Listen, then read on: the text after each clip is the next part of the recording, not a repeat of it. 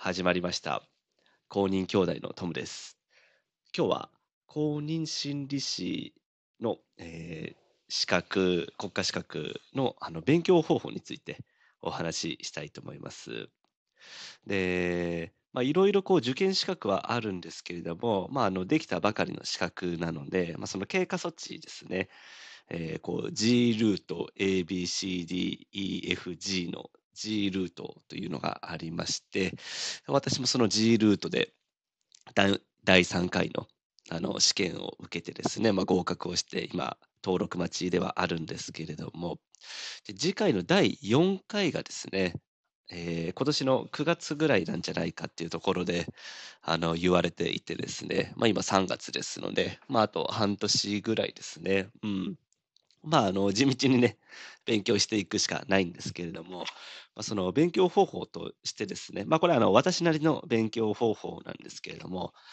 えーまあ、今第3回が終わったというところなので、まあ、まずは過去問ですね。今1回、2回、3回、あとまあ第1回の、あのー追加もあるので、全部で4回ですね、あの過去問があるわけなので、まあ、とりあえずもう過去問をやるっていうことですね。で過去問の問題、全く同じ問題がね、出るわけではないですけれども、まあ、その過去問でやった、あのえー単語であったりですとか、その問題の出し方とかね、まあ、そういうことになれるっていう意味で、あの過去問をやるのは非常に重要です。まあ、あの皆さんね、ご存知の通り、えーまあ、4択であったり、5択であったり、事例問題。うん、特にまあ事例問題はね、あのー3点ですからね、他の4択、5択は1点なのに対して、事例問題に関しては3点ですので、まあ、これはね、あまり落とせないんですよね。うん、なんなんせ3倍の得点になるわけですから。で、まあ、大体ね、あの、時間がなくなるわけなんですよね、そのペース配分といいますか、まあ、午前と午後2時間ずつに分かれていて、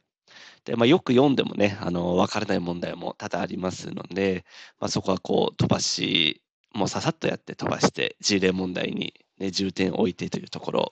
でそういう問題になれるっていう意味では、まずは過去問を解いていく。で私は大体3週、4週ぐらいしました。でこうやるとね、まあ、答えを覚えちゃうんですよね。で答えを覚えることに意味はなくて、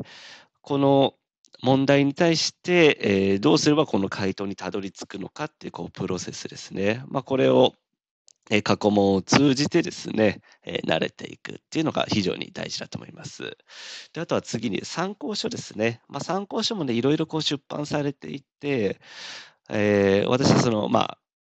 俗に言うそのペンギンっていうあの参考書があるんですけども、これをかなり読みました。これもあの3週ぐらいしましたね。えー去年その第3回の参考書に関してはまあ400、500ページぐらいあるのかな。で、これを3週読んで、で、まあ、一通りね、最初から最後まで読むんですけれども、まあ、よく意味がわからないなとか、まあ、そういうところに多々ぶつかるわけなんですけれども、ただ私の場合はもう読み飛ばしました。読み飛ばしましたね。もう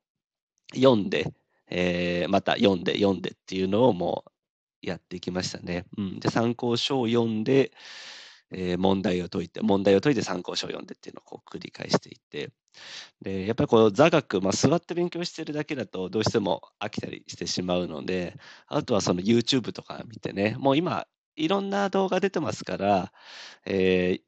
他の方が解説してるのを聞いてね、あ、なるほどなとか、うん、分かったりですとか、あとは通勤の時間利用してね、えー電車の中で聞いたりとかしてました。うん。で、あとはその、まあ、覚えた情報ですね。まあ、インプットした情報を、えーアウトプット。まあ、要は、他の人にこう説明したりするわけなんですよね。で、私は、あの、まあ、職場の人にね、ちょっとその話をして、まあ、ちょっと実験したりとか、あ、こう言うとこういう反応するんだとかね、まあ、そういうのを楽しみながらね、アウトプットをしてましたね。で、あとはその SNS ですかね。えーえーまあ、ツイッターとかこう利用してね、まあ、他の人があのどういうところで悩んでるのかとか、まあ、大体ね、同じところであの壁にぶち当たったりするんで、どうすればいいかねとかね、そういう情報交換したりとかね、まあ、息抜きにはなりましたね。うん。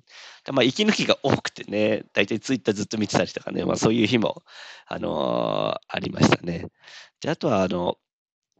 よくね、毎日勉強するとか、毎日じゃ30分、1時間は勉強するとかね、まあ、人によってあると思うんですけど、もう私の場合は、あの、勉強しない日も作りました、あえて。うん。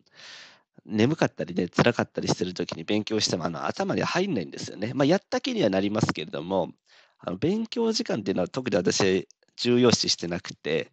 何時間勉強したら絶対受かるっていうことはないんですよね。うん。こう、ね、100時間ぐらいで受かる人もいれば、ね、500時間やったって受かんない人いるわけですから、まあ、勉強時間っていうのはね、あまりこう気にせずでいいんではないかなと思いますね。まあ、勉強すれば、あの身にはなりますけれども、その試験当日のね、コンディションとかにもよりますし、どういう問題が出るかっていう、こう、運的要素もね、ありますから、まあ自分のペースでいいんじゃないかなと思いますね。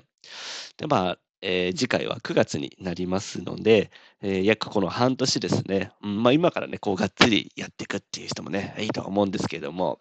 まあ、時間配分ですね、大体こう、まあ、社会人の方ですと、ね、9時から5時まで仕事して、それが終わってから勉強したりですとか、学生の方ですと、まあ、授業が終わって、まあ、アルバイトとかね、されてる方もいるので、まあ、自分なりの、その、勉強方法ですね、これを見つけてやっていくのが、一番ね、最善の方法だと思いますね。あの、皆さんにね、通じる勉強方法っていうのは、あの、ないと思いますんで、まあ、やりつつね、自分で、あこういうふうにやった方が、えー、次回配分使えて、まあ、頭に入ってくるな、スッと入ってくるなっていうところをね、重要視していけばいいと思いますんで、まあ、ぜひ、こう、参考になればと思います。では、さよなら。